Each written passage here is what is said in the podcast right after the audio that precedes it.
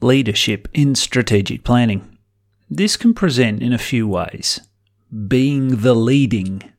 In other words, number one, by reputation, by size, by reach, by dollar value, however you cut it, somewhere out in front of a competitive pack. It could be take a leadership position on, showing strength, or electing to be a front running, well heard, and well articulated voice on matters important to your people, customers, or community.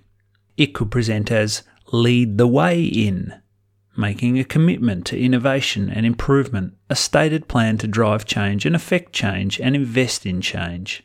The challenge I see wrestled with after that shiny statement and all heads nodding belief in the idea of leadership in strategy is also multifaceted. It's actually pretty hard to be a leader. It's often pretty expensive, and because you can't see through the fog precisely what it will look like, what it will mean, and just how committed others are to bettering you in the leadership race stakes, it's super tricky to plan for. It also has to carry opportunity costs, things you've got to abandon to maintain focus and soup up the horsepower needed to lead, and accepting sunk costs and abandoning things humans have been working on as stuff we do around here is something very few boards and leadership teams are good at. So, before you whack the term leadership on the whiteboard in the strategy session, and before you make big, bold statements to the crew about its role as a bedrock commitment of your enterprise, just ask yourself a few questions first. Why do you want to be leaders?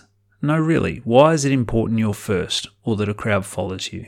If you don't adopt a leadership approach or position here, are there other ways to fulfill your purpose, realise your vision, or act aligned with your values?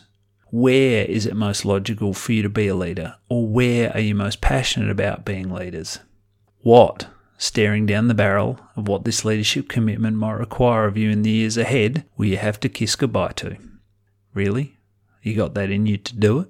How can you frame up a Lego starter kit version of a plan to begin you on that path to leaders? And please, just because you were leaders in a dimension for the past 45 years, don't for two seconds think that gives you a license or abilities to be it tomorrow.